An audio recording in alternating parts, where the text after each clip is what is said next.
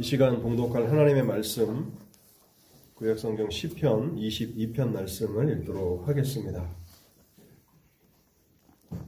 시편 22편 1절에서 마지막 절까지를 읽도록 하겠습니다. 시편 22편은 구약성경 817쪽에 있습니다.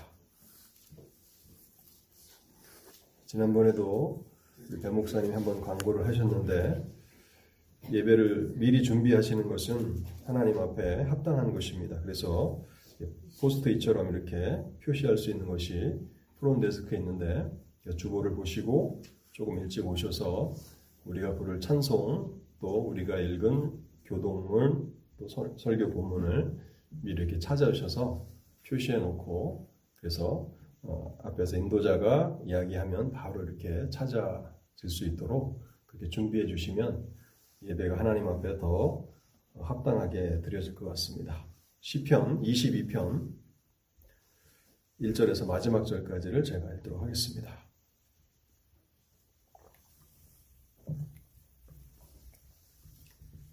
다윗의 시 인도자를 따라 아엘렛 사할에 맞춘 노래 내 하나님이여 내 하나님이여 어찌 나를 버리셨나이까 어찌 나를 멀리하여 돕지 아니하시오며 내 신음소리를 듣지 아니하시나이까? 내 하나님이여 내가 낮에도 부르짖고 밤에도 잠잠하지 아니하오나 응답하지 아니하시나이다. 이스라엘의 찬송 중에 계시는 주여 주는 거룩하시니이다. 우리 조상들이 주께 의뢰하고 의뢰하였으므로 그들을 건지셨나이다. 그들이 주께 부르짖어 구원을 얻고 주께 의뢰하여 수치를 당하지 아니하였나이다. 나는 벌레요 사람이 아니라 사람의 비방거리요 백성의 조롱거리니이다. 나를 보는 자는 다 나를 비웃으며 입술을 삐죽이고 머리를 흔들며 말하되 그가 여호와께 의탁하니 구원하실 걸 그를 기뻐하시니 건지실 걸 하나이다.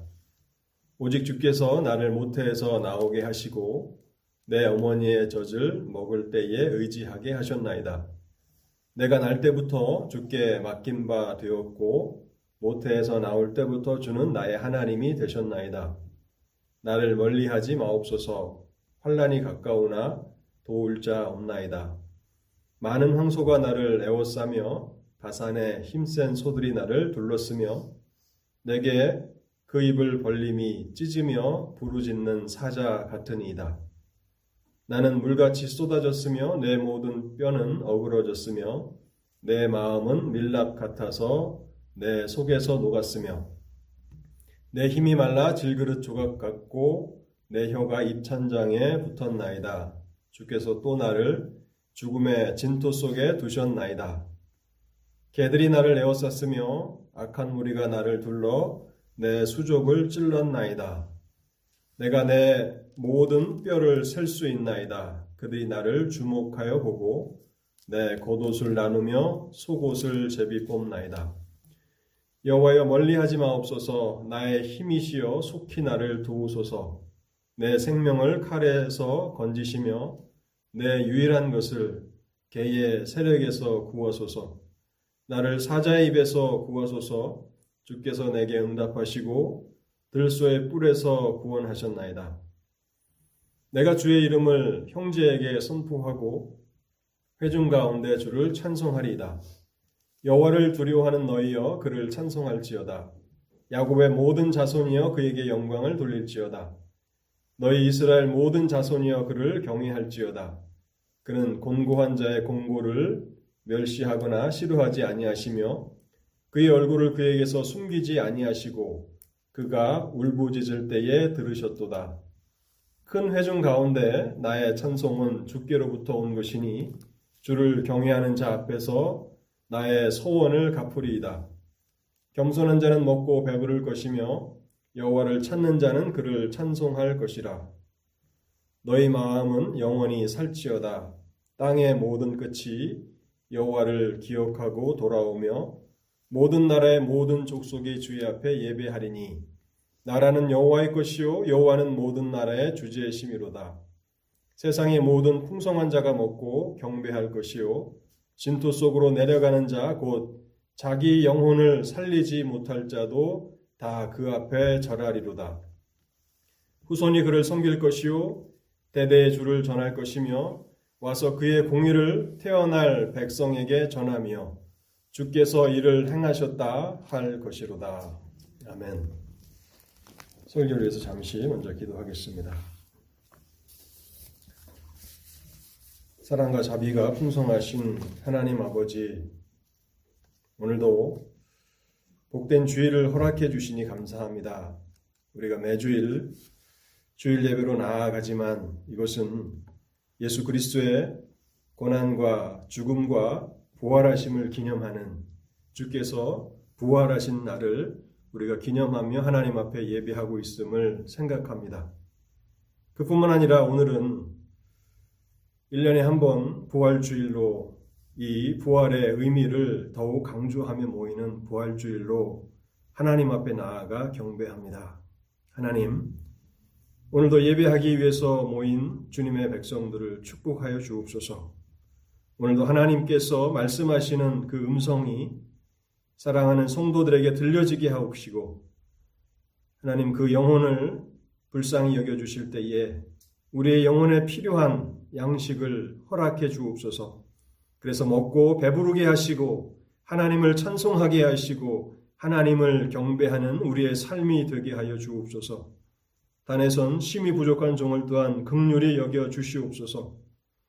성령의 도우심이 아니면 말씀을 뿌리고 물을 주는 이 모든 일들이 결코 결실할 수 없음을 잘 알고 있사오니 하나님 우리 무리를 불쌍히 여겨 주시고 하늘을 가르시고 강림하여 주셔서 예배에 선포되는 말씀을 축복하실 때 30배와 60배와 100배의 결실이 맺혀나도록 하나님 역사하여 주옵소서. 오늘 이 시간에도 사탄 마귀 또 말씀을 해방하고자 하는 그 악한 괴계를 펼치고자 할진데 성령께서 그 모든 말씀을 해방하는 역사들을 파하실 때에 주님의 말씀이 믿음으로 수납되게 하옵소서. 이 시간에 주님의 도우심을 간절함으로 소원하오며 이 모든 말씀 우리 주님 예수 그리스도의 이름으로 기도하옵나이다. 아멘. 오늘 우리가 읽은 이 시편 22편은요. 대표적인 메시아 시입니다. 메시아 그리스도에 관한 시인데요. 이 한편의 시 안에는 예수 그리스도의 고난과 또 죽으심과 부활에 대해서 잘 예언되어 있습니다.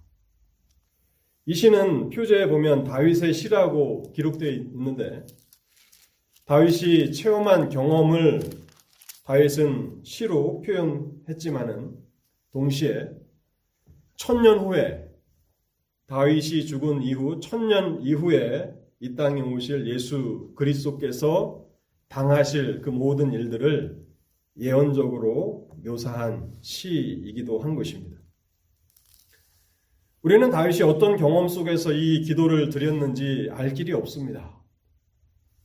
시 전반부에 나오는 그 고난들은 다윗이 삶에서 당한 그 고난들이었을 텐데 아마 이것은 시적인 감각이 풍부했던 다윗이 은유적으로 수사적으로 자신의 고난을 묘사한 그런 표현들일 것입니다. 그런데 시편 22편에 묘사된 이 모든 그 고난들은 우리 주님에게는 시적인 표현이 아닙니다. 문자 그대로 주님에게 성취된 고난들이었다는 사실을 우리는 기억해야 합니다. 시편 22편 전반부는 고난에 대해서 쓰고 있는데 그 고난의 깊이를 생각해 볼 때 이것은 평범한 인간이 감당할 수 있는 그런 고난이 결코 아닙니다. 그 고난은 하나님으로부터 버림을, 사, 버림을 받은 사람의 고난이다라고 하는 사실을 우리는 알게 됩니다. 우리가 구약 성경이 다윗의 삶에 대해서 조명하는 것을 부지런히 살펴보면서 다윗이 언제 이런 고난을 당했을까라고 의아해하지 않을 수 없습니다. 물론 다윗은 사울 등 많은 원수들로부터 고난을 당하기는 했습니다. 그러나 한 번도 하나님으로부터 버림을 당한 적은 없었습니다. 시편 23편도 다윗의 시지 않습니까? 내가 사망의 음침한 골짜기로 다닐지라도 주께서 나와 함께 하심이라. 하나님은 결코 다윗을 버리신 적이 없습니다. 그런데 시편 22편은 하나님에게 버림을 받은 사람의 그 고난을 기록하고 있다는 것입니다. 그래서 시편 22편을 다윗의 생애에 적용하기보다는 십자가에 달리신 우리 주님 예수 그리스도의 고난에 적용해 보면 우리는 시편 22편을 더 분명하게 이해할 수 있게 됩니다. 사도행전은 다윗은 하나님을 찬양하는 시인이었을 뿐만 아니라 선지자였음을 이렇게 씁니다. 사도행전 2장 29절과 30절인데요. 형제들아 내가 조상 다윗에 대하여 담대히, 담대히 말할 수 있나니 다윗이 죽어 장사되어 그 묘가 오늘까지 우리 중에 있도다. 그는 선지자라. 다윗은 선지자였습니다. 하나님을 노래하고 하나님을 찬송하는 시인이었을 뿐만 아니라 그는 선지자였고 특별히 시편 22편을 통해서 천년 후에 이 땅에 오실 하나님의 아들 예수 그리스도의 고난과 죽으심과 부활에 대해서 놀랍게 예언하고 있다는 것입니다. 저는 오늘 이 시편 22편을 여러분들과 함께 살펴보면서 그리스도의 고난 또 죽으심 부활이 어떤 것인지를 함께 나누고자 합니다. 먼저 이 시는 시편 22편은요. 크게 두 부분으로 나눠지는데 1절부터 21절까지는 하나님께 고난을 받은 의인의 고난에 대해서 쓰고 있고 또 22절부터 마지막 절은 부활과 승리에 대한 그런 기록입니다. 이 전반부도 한 세 부분으로 나눠지는데 1절부터 5절까지는 하나님으로부터 버림을 받은 고통에 대한 묘사입니다. 1절을 제가 다시 한번 읽어보겠습니다. 내 하나님이여, 내 하나님이여, 어찌 나를 버리셨나이까? 어찌 나를 멀리하여 돕지 아니하시며 내 신음 소리를 듣지 아니하시나이까. 우리가 성경을 아는 사람들이라면 최소 구약 성경과 신약 성경에 대해서 기본적인 그 내용을 아는 사람이라면 시편 22편을 시편 22편 1절을 읽는 그 순간 우리는 바로 갈보리 십자가로 인도함을 받습니다. 예수 그리스도께서 십자가에 달리셔서 약 6시간 정도를 고난을 당하셨는데 십자가에 달리신 지 약 3시간이 지난 정오쯤에 어둠이 온 땅에 임하였습니다. 그래서 캄캄함이 3시간 이상 지속됐는데 어둠이 임하고 약 3시간이 지났을 쯤 주님이 십자가에 달리신 지 6시간쯤 되셨고 이제 주님이 곧 운명하시는 그 시간이 되었을 때에 마태복음 27장 45절과 46절에는 이렇게 쓰고 있습니다. 제 6시로부터 온 땅에 어둠이 임하여 제 9시까지 계속되더니 제 9시쯤에 제 9시는 오후 3시입니다. 제 9시쯤에 예수께서 크게 소리질러 이르시되 엘리 엘리 라마 사막다니 하시니 이는 곧 나의 하나님 나의 하나님 어찌하여 나를 버리셨나이까 하는 뜻이라. 나의 하나님 나의 하나님 어찌하여 나를 버리셨나이까. 시편 22편의 이 고백은 다윗이 할 수 있는 고백이 아닙니다.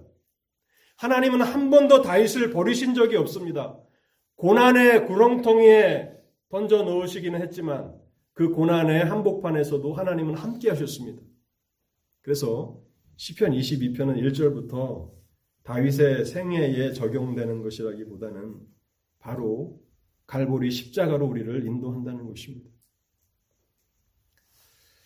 주님께서 십자가 위에서 일곱 마디의 말씀을 남기셨죠. 우리는 그것을 가상 7원이라고 합니다.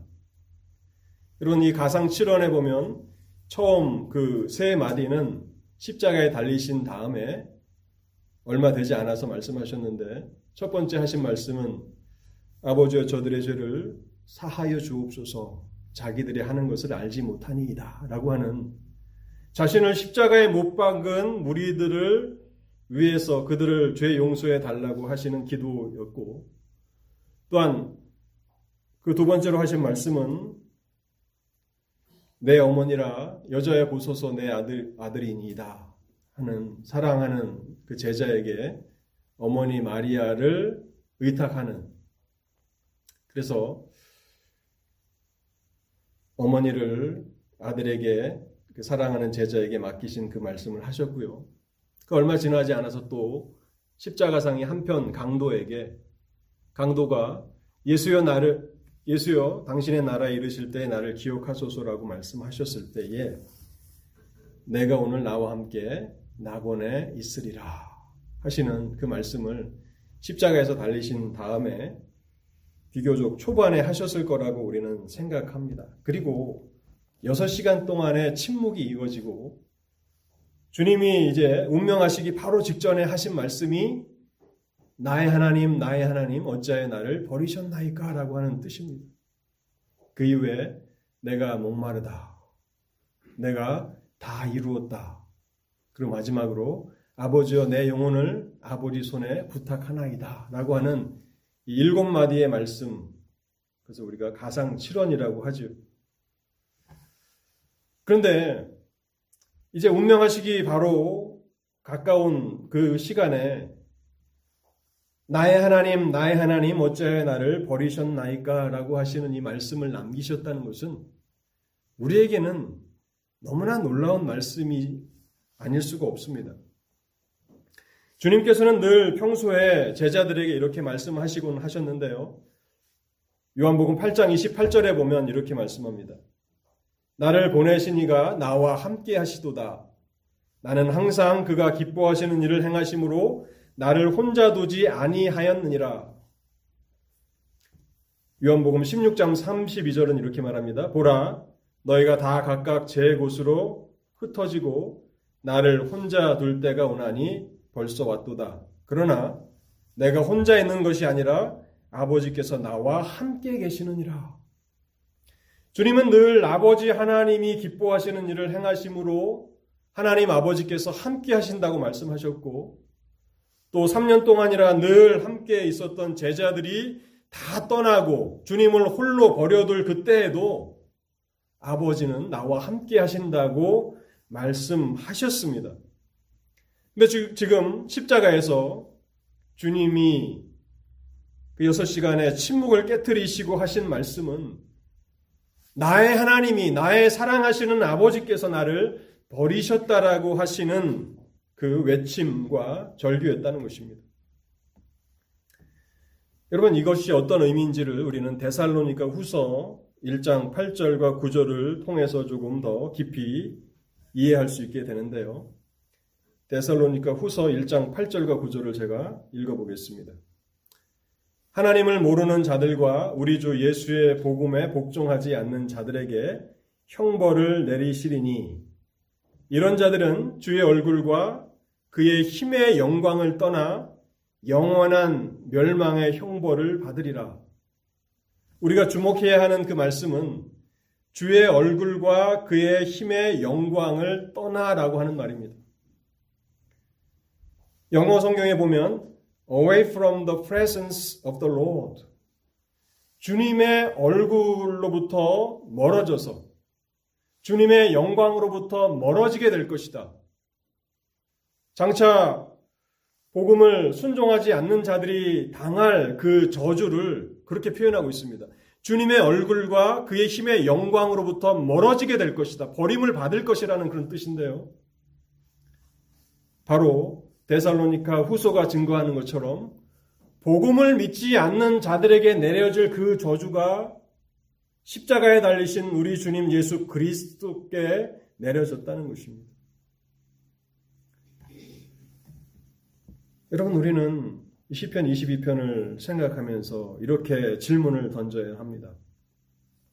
왜 우리 주님은 하나님 아버지로부터 버림을 받으셨는가 하는 것입니다. 항상 하나님 아버지를 기쁘시게 하는 일들만 행하셨던 그 아들을 왜 하나님은 버리셨는가 하는 것입니다. 우리는 그 답을 이사야 53장, 이사야는 예수 그리스도께서 오시기 약 500년, 600년 전에 있었던 선지자인데요. 이사야 53장을 통해서 명확히 그 답을 발견하게 됩니다. 이사야 53장 5절과 6절인데요. 그가 찔림은 우리의 허물 때문이요. 그가 상함은 우리의 죄악 때문이라.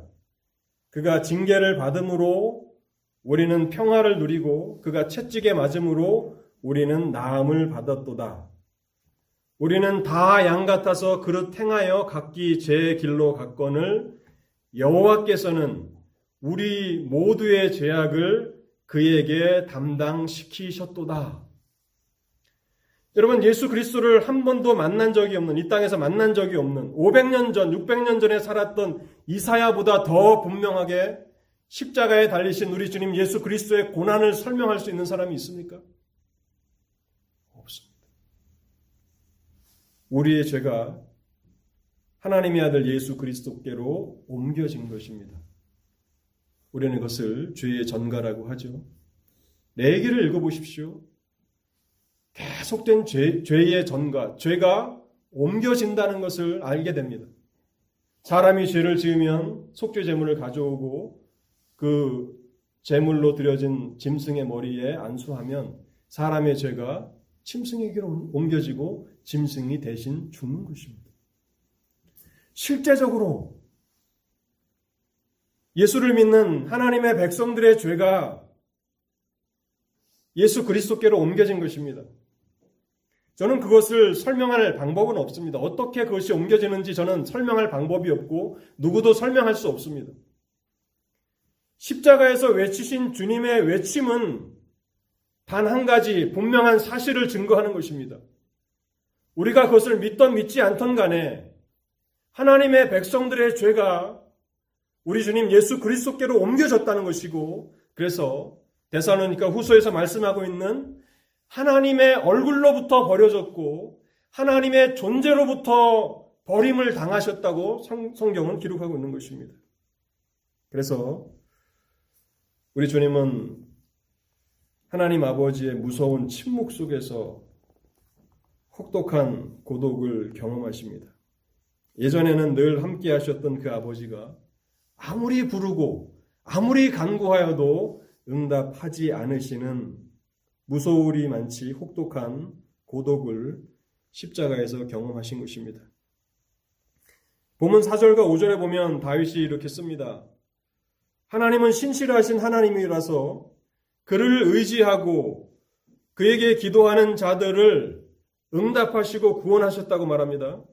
우리 조상들이 주께 의뢰하고 의뢰하였으므로 그들을 건지셨나이다.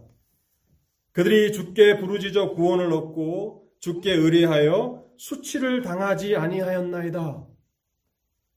주를 의뢰하는 자들이 고난 가운데 있을지라도 하나님은 결코 그들이 수치를 당하지 않도록 지키십니다.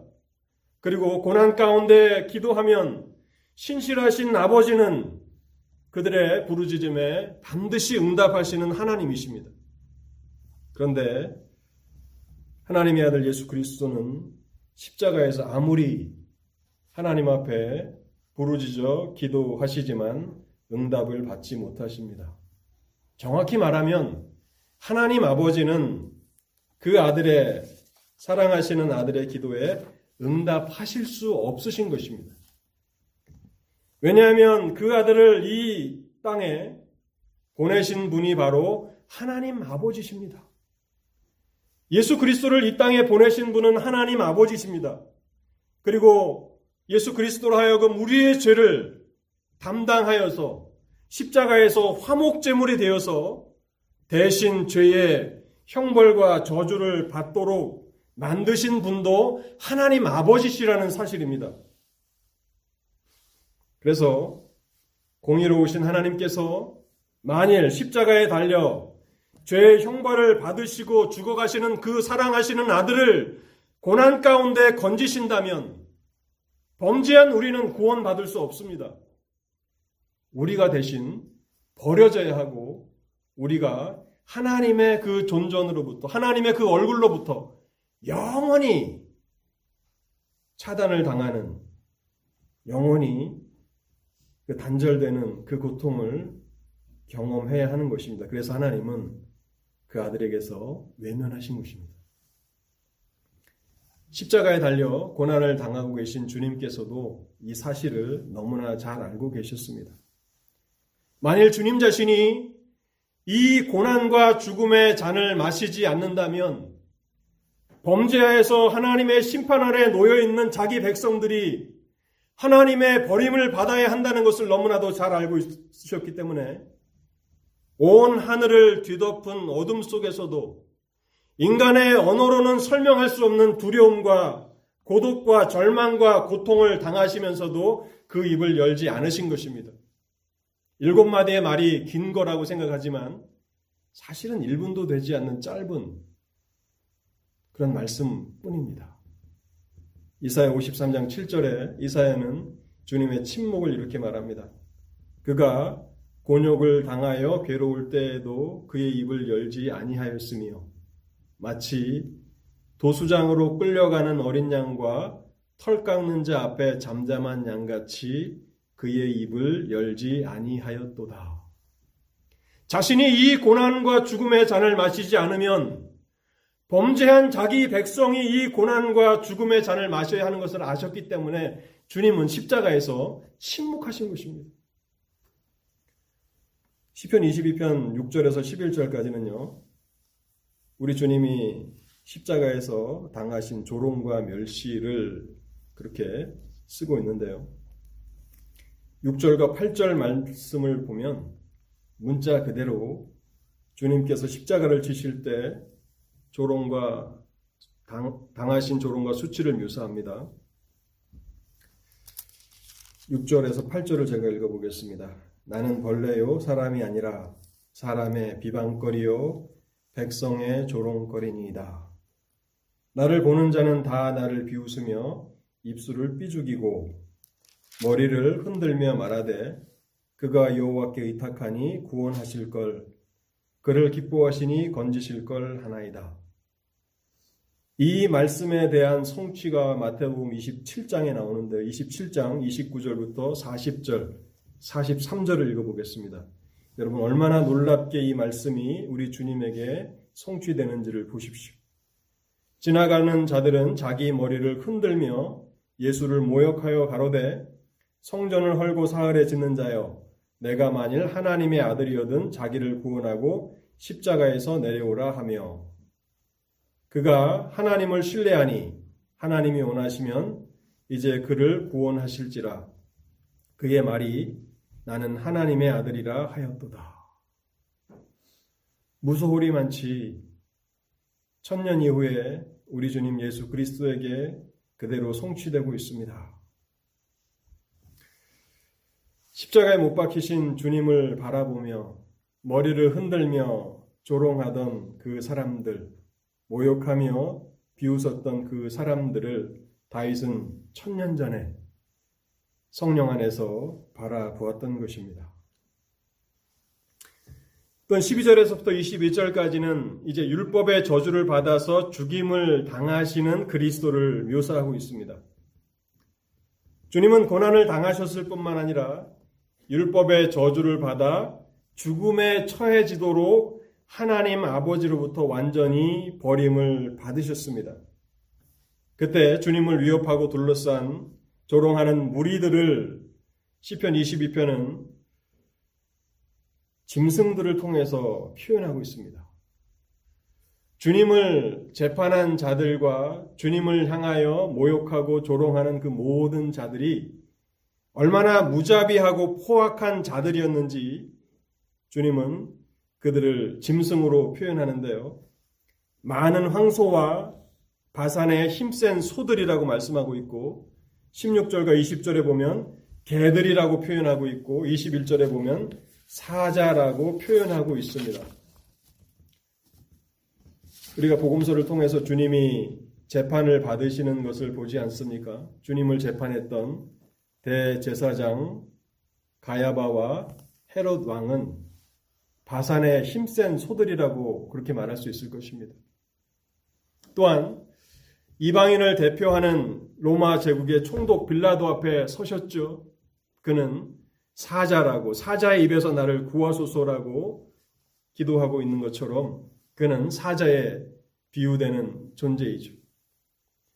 또한 수많은 무리가 바라바를 놓아달라고 예수 대신에 바라바를 놓아주고 예수는 십자가에 못 박으라고 소리쳤는데 그 유대인들은 개들이라고 여기 개들은 들개들을 말하는 것입니다. 들개들과 같이 그렇게 주님을 물어 뜯었던 조롱하는 무리들을 설명하고 있는 것입니다. 이 모든 고난을 통해서 주님은 자신이 물처럼 쏟아지셨다고 말씀하고 있습니다. 그리고 모든 뼈가 다 으스러지도록 매를 맞으셨다고 말씀하고 있고 그 극심한 고통 가운데서 14절과 15절에 보면 주님의 마음은 촌농같이 녹아내렸고 주님의 혀는 말라붙어서 입천장에 붙을 만큼 모든 진액을 십자가에서 다 쏟아내셨다고 말하고 있습니다. 주님의 손발은 못에 찔리셨고 또 주님의 겉옷과 속옷을 로마 군병들은 다 벗겨 나눠 가졌습니다. 겉옷이 신분을 상징한다면 속옷은 가장 굴욕적인 상황을 묘사하는 것입니다. 주님은 겉옷과 속옷이 다 벗겨지시고 그 옷을 제비 뽑는 무리들 앞에 조롱과 멸시를 당하신 것입니다. 인간이 이 땅에서 경험할 수 있는 최악의 고통과 수치와 굴욕을 친히 담당하셨고 완전한 죽음에 이르, 이르시도록 하나님 아버지께 버림을 받으신 것입니다. 사랑하는 성도 여러분, 우리가 부활주의를 생각할 때에 그리스도의 고난과 죽으심이 없다면 부활의 기쁨과 영광도 없습니다. 이사야 53장 4절은 그 당시 수많은 하나님의 백성들을 향해서 이렇게 질문합니다. 그는 실로 우리의 질고를 지고 우리의 슬픔을 당하였거늘 우리는 생각하기를 그는 징벌을 받아 하나님께 맞으며 고난을 당한다 하였노라. 주님의 고난 받으심과 죽으심에 무관심한 자들을 향해서 이렇게 말하는 것입니다. 이사야 53장 8절에 이렇게 말합니다. 그는 곤욕과 신문을 당하고 끌려갔으나 그 세대 중그 세대 중에 누가 생각하기를 그가 살아있는 자들의 땅에서 끊어짐은 마땅히 형벌받을 내 백성의 허물 때문이라 하였으리요. 마땅히 형벌받을 자기 백성의 허물 때문에 우리 주님이, 우리의 왕이, 우리의 창조주가, 우리의 하나님이 곤욕과 신문을 당하였다고 누가 생각하였겠느냐 하는 것입니다. 오늘 2022년 21세기 하나님의 교회는 예수 그리스도의 고난을 어떻게 생각합니까? 정말 이 고난이 주님의 십자가의 고난이 나를 위한 것이다. 내가 받아야 할 형벌을 위한 것이다라고 우리는 생각하며 이 고난에 동참하고 있습니까? 고난에 동참함이 없다면 부활의 기쁨과 영광도 없는 것입니다. 본문은 크게 이제 두 번째로 21절부터 마지막 절까지는 부활의 영광과 승리를 묘사합니다. 21절은 놀라운 전환점이 됩니다. 22절 말씀을 제가 다시 한번 읽어보겠습니다.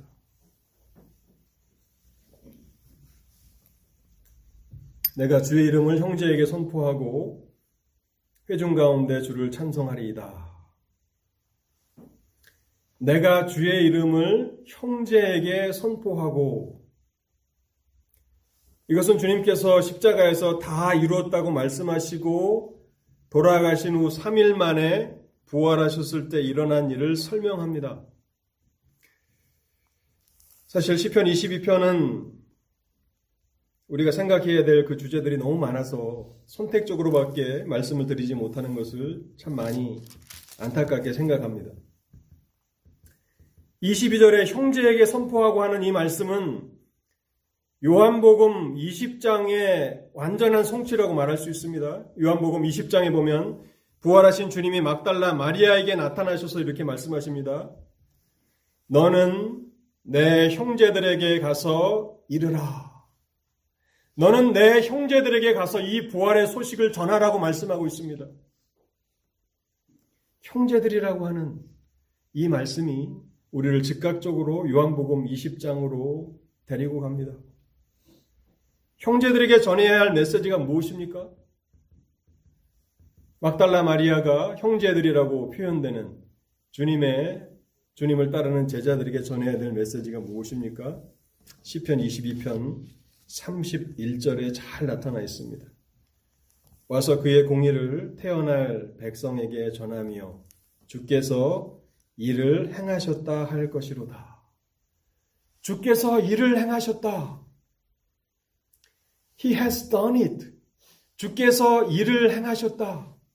주께서 이 일을 이루셨다라고 하는 그 표현입니다. 우리가 전해야 될 그 부활의 소식은 무엇입니까? 주께서 이 일을 행하셨다 하는 것입니다.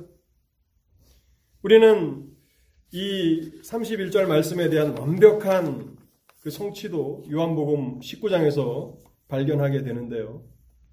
요한복음 19장 30절에 이렇게 말합니다. 예수께서 신포도주를 받으신 후에 이르시되 다 이루었다. It is finished. He has done it. 우리가 이 말씀들을 묵상해 보면 두 말씀이 완전히 성취되는 하나의 짝이라는 것을 알게 되지 않습니까? 주께서 일을 행하셨다. 또 요한복음 19장에는 주님께서 십자가에서 내가 다 이루었다고 말씀하고 계시는 것입니다. 무엇을 다 이루셨다는 것입니까? 그의 사랑하시는 백성들의 구원 사역을 십자가에서 다 이루셨다는 것입니다. 우리 주님 예수 그리스도께서 우리의 속죄를 위한 모든 일을 다 완성하셨다고 시편 22편 31절은 주께서 행하셨다고 말씀하시고 요한복음 19장에서는 주님이 친히 그 입을 열어서 내가 다 이루었다고 말씀하고 계시는 것입니다. 이 소식을 형제에게 선포하라고 말씀하고 있는 것입니다. 23절에 보면 다윗은 야곱의 자손들과 하나님을 경외하는 자들에게 하나님을 찬송하고 하나님께 영광을 돌리라고 말합니다. 야곱의 자손은 유대인들 가운데 믿는 자들이고 하나님을 경외하는 자들은 이방의 모든 믿는 자들을 포 함하는 그런 말씀이지 않습니까? 그 사람들에게 하나님을 찬송하라. 하나님께 영광을 돌리라고 말합니다. 우리가 왜 하나님을 찬송해야 합니까? 왜 우리가 하나님을 예배해야 합니까? 왜 우리가 하나님을 경배해야 합니까? 하나님의 아들 예수 그리스도께서 우리의 구원에 대한 모든 일들을 홀로 십자가에서 다 완성하셨기 때문입니다. 주께서 이를 행하셨다. 내가 다 이루었다라고 하는 이 말씀 안에서 우리가 영원토록 하나님을 찬송해야 할 그 목적과 이유를 발견하게 됩니다. 그 유익이 얼마나 놀라운 것인지 시편 22편 26절을 한번 보십시오. 겸손한 자는 먹고 배부를 것이며 여호와를 찾는 자는 그를 찬송할 것이라 너희 마음은 영원히 살지어다. 겸손한 자들은 와서 먹으라고 말씀합니다. 또 여호와를 찾는 자들은 그것을 먹고 하나님을 찬송하게 될 것이라고 말합니다. 여기 겸손한 자는 하나님의 은혜를 먹고 마시는 자들입니다. 은혜를 갈망하는 여호와를 찾는 자들은 먹고 배부를 것이고 그를 찬송할 것이라. 저는 이 말씀 가운데 마지막 구절 너희 마음은 영원히 살지어다라고 하는 이 말씀에 초점을 두고 싶습니다. 너희 마음은 영원히 살지어다. 이 말씀은 요한복음 6장으로 우리를 인도해 나갑니다. 요한복음 6장 51절과 58절을 읽어보겠습니다. 나는 하늘에서 내려온 살아있는 떡이니 사람이 이 떡을 먹으면 영생하리라. 주님 자신이 떡이라고 말씀하시고 너희들이 나를 떡인 나를 먹으면 너희는 영원히 살 것이라고 말씀합니다. 어떤 요한복음 6장 58절도 이렇게 말씀합니다. 이것은 하늘에서 내려온 떡이니 조상들이 먹고도 죽은 그것과 같지 아니하여 이 떡을 먹는 자는 영원히 살리라. 우리가 먹고 영원히 살 살아있는 떡이 되시기 위해서 생명의 떡이 되시기 위해서 주님은 십자가에서 부서지시고 깨뜨려지시고 영원히 하나님으로부터 버림을 당하신 것입니다. 우리가 예수 그리스도의 십자가의 고난과 죽으심과 부활을 통해서 얻게 되는 그 유익이 무엇인지를 진정으로 알게 된다면, 그것을 진정으로 깨닫게 된다면, 그 누가 하나님 앞에 경배하지 않으며 하나님 앞에 찬송하지 않을 자가 누가 있겠습니까? 29절 말씀 한번 보십시오. 세상의 모든 풍성한 자가 먹고 경배할 것이요. 진토 속으로 내려가는 자, 곧 자기 영혼을 살리지 못할 자도 다 그 앞에 절하리로다. 세상에 권세 있는 자들, 세상에 부유한 자들도 와서 먹고 마시게 될 것입니다. 이 세상의 음식이 한 번 먹으면 영원히 만족을 주는 음식이 어디 있습니까? 먹고도 죽지 않는 음식이 어디 있습니까? 그러나 예수 그리스도는 자신이 십자가에서 부서지심으로 살아있는 떡, 생명의 떡이 되셔서 그 떡을 먹는 자들은 영원히 살 것이라고 말씀하고 있습니다. 그래서 세상의 모든 풍성한 자도 먹고 하나님을 경배할 것이고 진토 속에서 내려가는 자, 가난한 자들, 비천한 자들도 하나님 앞에 나와 생명의 떡을 먹게 될 것이라고 말합니다. 부자든 가난한 자든 모든 사람에게 하나님의 나라는 열려 있습니다. 겸손함으로 하나님 앞에 나오는 자들은 겸손함으로 이 은혜를 먹는 자들은 영원히 살 것이라고 말씀합니다. 여러분 이 29절 마지막 절에 자기 영혼을 살리지 못할 자 저는 이 말씀을 누가복음 23장에 나오는 십자가상의 한 강도에게 적용하고 싶습니다. 갈보리 언덕에는 세 개의 십자가가 서 있지 않았습니까? 그 한편 강도가 얼마나 큰 죄를 졌는지 성경은 거기서 대해서 말씀하고 있지 않지만 십자가에서 못 박혀 죽어야 할 만큼 큰 죄인이었습니다. 시편 22편 29절에 보면 자기 영혼을 살리지 못할 자는 바로 그 강도가 아니겠습니까? 근데 그 강도가 어떻게 됐습니까? 자기 죄로 말미암아서 영원히 멸망을 당했습니까? 그는 마지막 죽음의 자리에서 하나님의 아들 예수 그리스도를 만났습니다.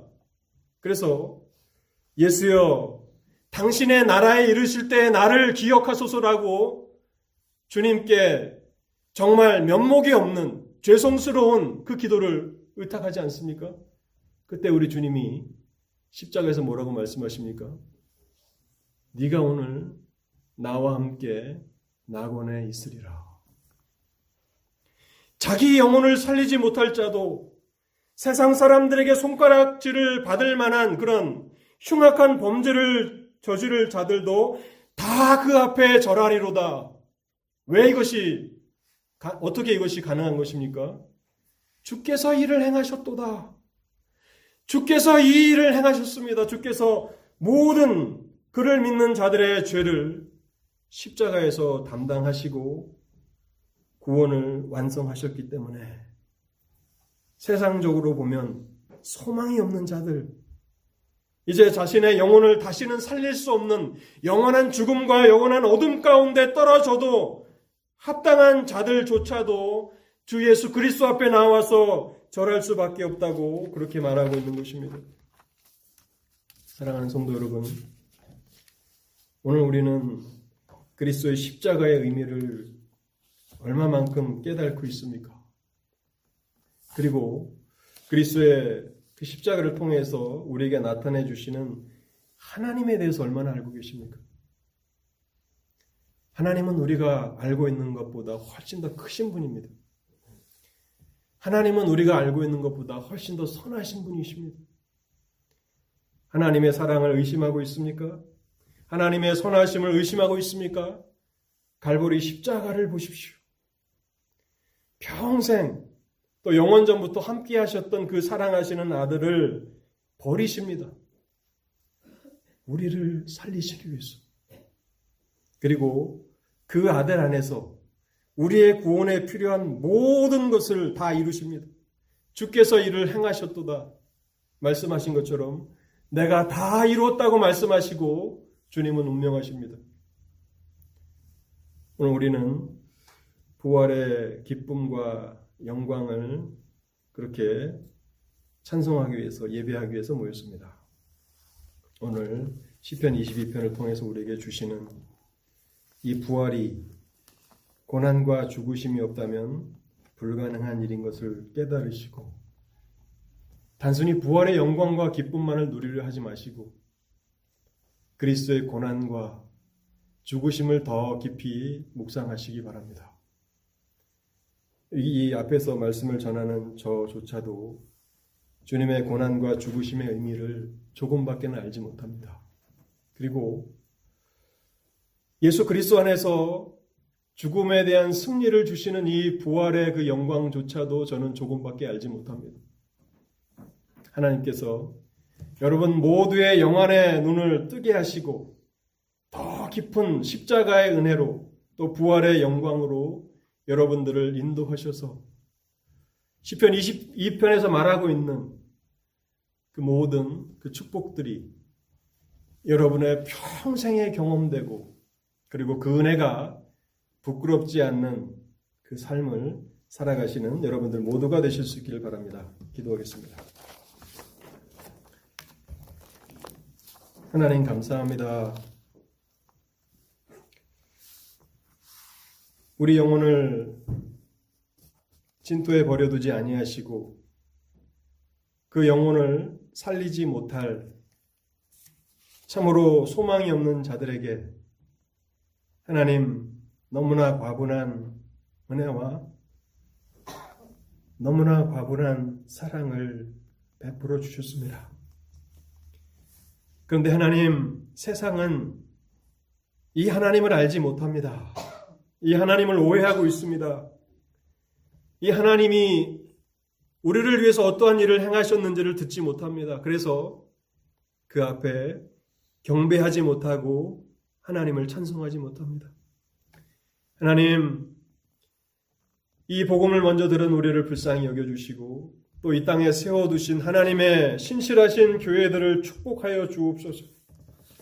그래서 이 소식을 땅끝까지 전하라고 말씀하시고 대대 전하라고 말씀하셨사오니 그래서 겸손한 자들은 먹고 만족하게 될 것이라고 말씀하신 것처럼 십자가 아래 수많은 죄인들이 자신의 영혼을 살리지 못할 죄인들이 십자가 앞에 나오게 하시고 그래서 하나님의 자비하심을 구하며 간구할 때에 그리스도의 구원의 은혜를 먹여 주셔서 영원히 살게 하옵소서. 영원한 하나님의 나라의 백성들로서 영생을 누리게 하여 주옵소서. 우리에게도 이 부활의 기쁨과 영광을 조금 더 맛보게 하여 주옵시고, 그래서 우리의 삶이 진일보하게 하옵소서, 더욱 성숙함으로 나아가게 하옵소서, 자발적으로 그리스도의 고난에 동참하는 삶이 되게 하시고, 주님을 알지 못하는 자들에게 복음을 전하는 복된 입술이 되도록 우리를 축복하여 주옵소서. 우리 주 예수 그리스도의 이름으로 기도하옵나이다. 아멘.